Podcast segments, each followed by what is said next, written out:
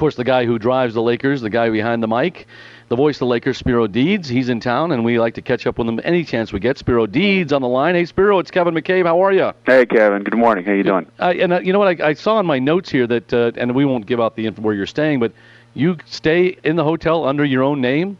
Yeah, you know, I thought about using the alias, you know, to keep all the fan, the crazy fans away, but eh, I'm, I'm a man of the people. Have you heard some of the names that some of the players stay under, or do you know them? And, and you don't have to reveal them, but it's it's. I, amazing. I have, I have, and the ones you'd expect uh, do usually change up the name, and, and you have to because uh, those guys, for sure. All kidding aside, they you know they need to. Uh, to get their rest, and uh, you know whether it was a good minded fan or someone who wanted to keep them up at night. Uh, there's plenty of crazies out there, so these guys have to change their name, and the names are pretty funny. Yeah, no, that, that's what I was getting at. They usually use some pretty funny names, and interestingly, and half half these players won't answer their hotel phone anyways.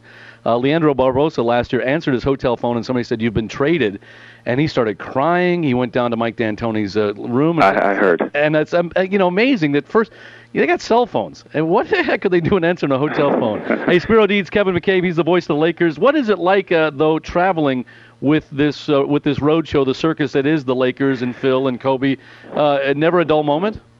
Never, never. And you know what? The, the first two years I was with the team, this is now my fourth season. Uh, you know, even the first two years when the team was not expected to do much was a great time because, uh, you know, it still says Lakers on the jersey, and there was always this this kind of magic aura about about traveling with these guys. But this year and last year, after the uh, the Pau Gasol trade, really just changed everything. Um, it just it just went to a whole other level. You know, we will pull into a hotel at, at two thirty, three in the morning after a uh, after a game, and and there's literally a hundred people in the hotel lobby waiting for these guys to catch a glimpse of them, to to get an autograph, uh, to to shake their hand. It, it's really, it's literally like traveling with with a, a band of rock stars. You know, it really is, and it's really neat to see the reaction of the fans, and it makes for some very uh, very interesting experiences and uh, and exchanges. It really does. Very unique. Uh, Spero Dedes, voice of the Lakers. You know, and snowing in Chicago at three in the morning. You know, pull up on a bus and they're standing out there waiting. It's amazing. Speaking of Kobe, have you seen or have you noticed, or am I making more out of? This uh, the rededication of, of, what he did coming off the Summer Olympics, and, and I blame Jerry Colangelo partly for this. But have you seen that? Have you noticed it? Is it is it definable what he has become this year? I, I think there's a there's a difference. Um, I think for his own sanity, I think it, the, the the timing of it was was perfect. Uh, you know, coming off that finals. Uh, uh, with how he played, I think specifically, and the team obviously coming up short, uh, he would have gone insane over the summer. Uh, and and to be able to to go and reconnect with some great players and have a chance to play for his country for the first time in his career, which uh, which most people forget, um, I think is just what Kobe needed. Uh, I think his demeanor has changed a little bit. I think it, you know, he came in with the with the right uh, with the right mindset uh, because he was able to kind of get away and forget about what happened last June.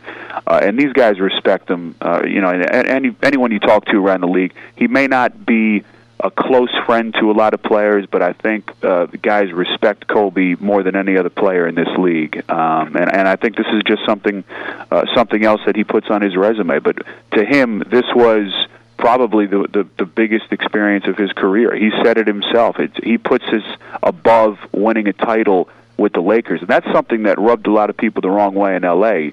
But uh, you know, Kobe playing for his country is something that he dreamt of doing for a long time. Amazing stuff. Uh, speaking, you talked about Gasol. How much has he recreated and refound his game? We knew he was going to be a great player, but coming out to the West Coast and getting out of the uh, out of the Grizzly details, how, how much has he uh, just kind of expanded his game? Pau, you know, Pau gets up and says that he appreciates every minute of this, uh, being in Memphis for seven years and going from that to this. Uh, you know, we said it last year, uh, even after just a couple of games. Pau Gasol was invented, was made to play in in a triangle system. He is so perfect for this team. He, he's so perfect for Phil Jackson. What he likes to do, uh, you know, the whole basis of this this system is to spread it around. Uh, you know, five equal parts on the floor and Pau is such an unselfish guy. You know, he gets as much joy in passing and setting up a teammate as he does scoring and looking for his own offense. And when you can do what he does at seven feet, uh, the ability to run the floor uh, and being a five-tool player, uh, you know, th- there's no more perfect player for this kind of system. And now you throw in more pieces. You know, Andrew Bynum comes back, Trevor Ariza comes back healthy and, and at full strength. uh, Pau is, is a very, very dangerous player for this team. Yeah, and you've got so much depth. You talk about Bynum. How much is he a, a caged animal, having gotten, gotten hurt last year, and really could have been maybe the X factor in the in the playoffs and the championship? How much is uh, is he a caged animal waiting to show what he's capable of doing?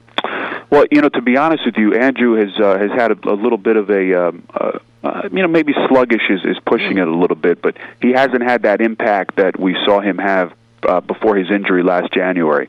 Uh, he was such a monster for that uh, eight or ten game period before the knee injury.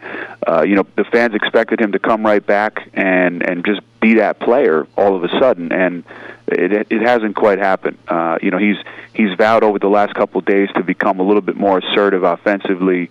Um, you know, you, you watch him play tonight, and you'll see he doesn't quite have that explosiveness back yet. I think he's still trying to get to that point. But as Phil said, uh, you know, Phil Jackson, you know, we don't need Andrew Bynum to score. We don't need 15, 20 points a game from him. All we need him to do is defend, clog the lane, and block shots. That's it. Any offense that we get from him is extra. I mean, that's how deep this team is to be able to say that. And I think it's a great luxury for Andrew. But as you know, when you're 21 years old and you sign a $58 million contract, you want to score points. You feel like you owe your team some offense. So I think Andrew's pushing a little bit. Uh, but this is, you know, this is something where where he doesn't have to push. You know, he's got time to, to really get his legs underneath him and, and be the player that he was last January. Well, and you know, like the, the commercial, chicks dig the long ball. You know, they, exactly. Chick, chicks dig the guys who can score. All right, well, he'll get his he'll get a test tonight, and so will the big guys. The Shaq factor. Here we go. Uh, it took me four or five questions to get mm. to this. Uh, blaming Phil for the creative tension that's inspiring this feud with Kobe. How much is that getting stirred back up just for this meeting, or is it just something that's gonna gonna linger forever? Well, I'm sure if you're if you're watching tonight on TNT, they'll, you know those guys will focus on a little bit. Uh, they'll get a sound bite, and then you know they'll be done with it. Uh, I I don't know. I, I just think maybe Shaq is is just bored at this point in his career, and and you know he takes the bait. I mean, a reporter we'll ask him the question, and then off he goes. Um, Phil, I thought was a little bit taken aback by it that it's it, you know it's been regurgitated again. Uh, Kobe just kind of you know laughs off the questions at this point. Um, you know, uh, they'll talk about it for a few minutes, and then uh, we'll we'll all move on. I'm I'm sure tonight. It makes for great theater, though, and that's what we do. It's yeah, no, it's fun. It's, it's fun. Spero Dedes, voice of the Lakers, joining us for a few minutes here behind enemy lines. What's been your uh, an outsider's take or a view on what you've seen about Terry Porter and this new look Phoenix Suns? Well, you know, on the one hand, I think as a Suns fan, you have a right to be frustrated and a right to think that you know we need to change up the style here because it hasn't worked. You know, we've been a great regular season team for a four or five year period, but we we just can't seem to to to break through and get to the finals. On the other hand, you know, there aren't many teams that have had the run that this team had with Mike D'Antoni. So why you know why change? Why why take the the risks that we took? Um, to go from being such an up-tempo offensive team to now a team that really is going to try to beat you in the half court, and they're going to do it banking on two guys, one guy who's 34 and Steve Nash, and another guy in Shaq who's 36, who Terry Porter has readily said he's going to have to give an occasional night off to. So I think that you know, is not uh, something that bodes well for this team. Uh, it's a big gamble that they've taken. Uh, you know, I respect Steve Kerr for doing what he's done he's he's doing what he thinks is the right thing to do to try to get this team to, to that next level.